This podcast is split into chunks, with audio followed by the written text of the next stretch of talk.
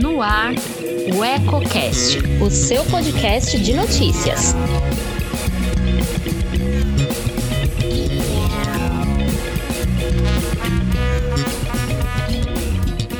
Olá, muito boa noite para você que acompanha o Jornal Eco pelos meios digitais. Eu sou Elton Laude e estou entrando aqui para esta que seria mais uma edição de o Eco Entrevista, só que dessa vez excepcionalmente para dar alguns esclarecimentos a você que nos acompanha, principalmente aos eleitores da cidade de Ariópolis.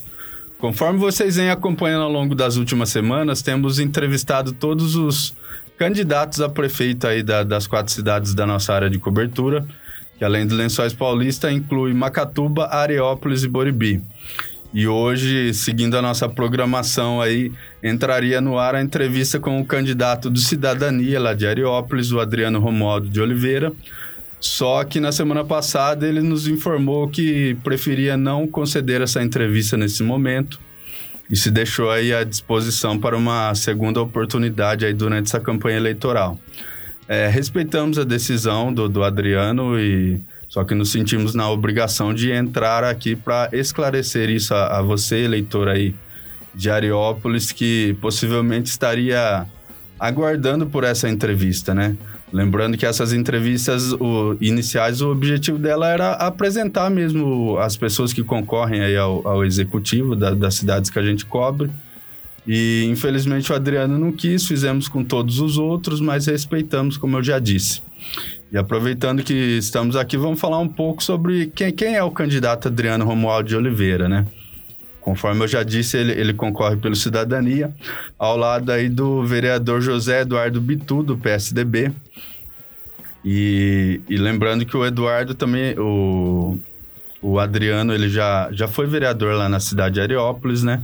Ele foi eleito no ano de 2000, 2008 pelo PSDB para o mandato 2009-2012.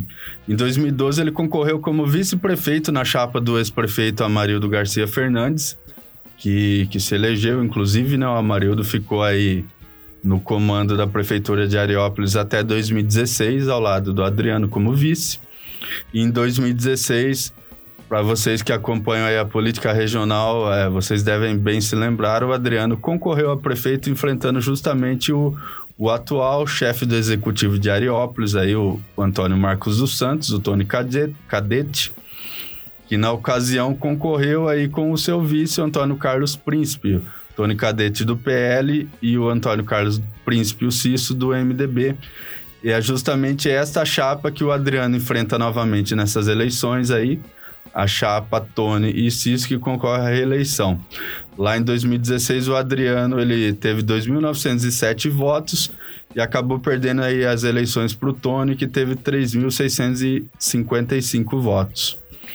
E então entramos aqui para dar essas explicações a você, eleitor de Areópolis, e também você que nos acompanha aí pelos meios digitais de outras cidades também. E lembrando que continuaremos essa série de entrevistas ainda.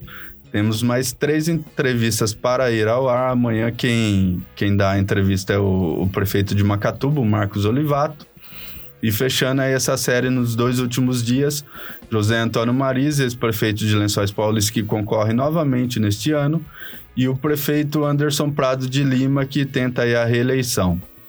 E na semana que vem também daremos início à, série de entrevistas com os candidatos a vice. Como fizemos com todos os candidatos a prefeito, faremos o convite aos 12 aí concorrentes. E respeitando, obviamente, o posicionamento de, de todos, né? Os que desejarem não falar também é, respeitaremos o posicionamento, mas pensamos que neste momento democrático é importante que as pessoas que vão para as urnas aí no próximo dia 15 de novembro conheçam um pouco dos candidatos, né? Eu acho que os eleitores, eles, eles almejam isso, né? Eles querem saber o que os candidatos têm a dizer também. Por isso que decidimos abrir esse espaço aqui a todos, para que todos tenham a oportunidade de falar também. Então, eu acho que é isso. O objetivo nosso era só dar esse esclarecimento para vocês.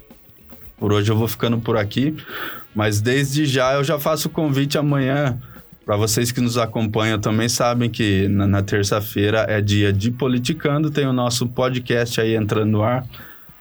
É, falando também dessas primeiras movimentações aqui na região sobre a, a, campanha eleitoral e também fazendo um breve balanço aí, né? Visto que no último sábado foi o prazo limite para apresentação aí dos requerimentos de pedido de candidatura.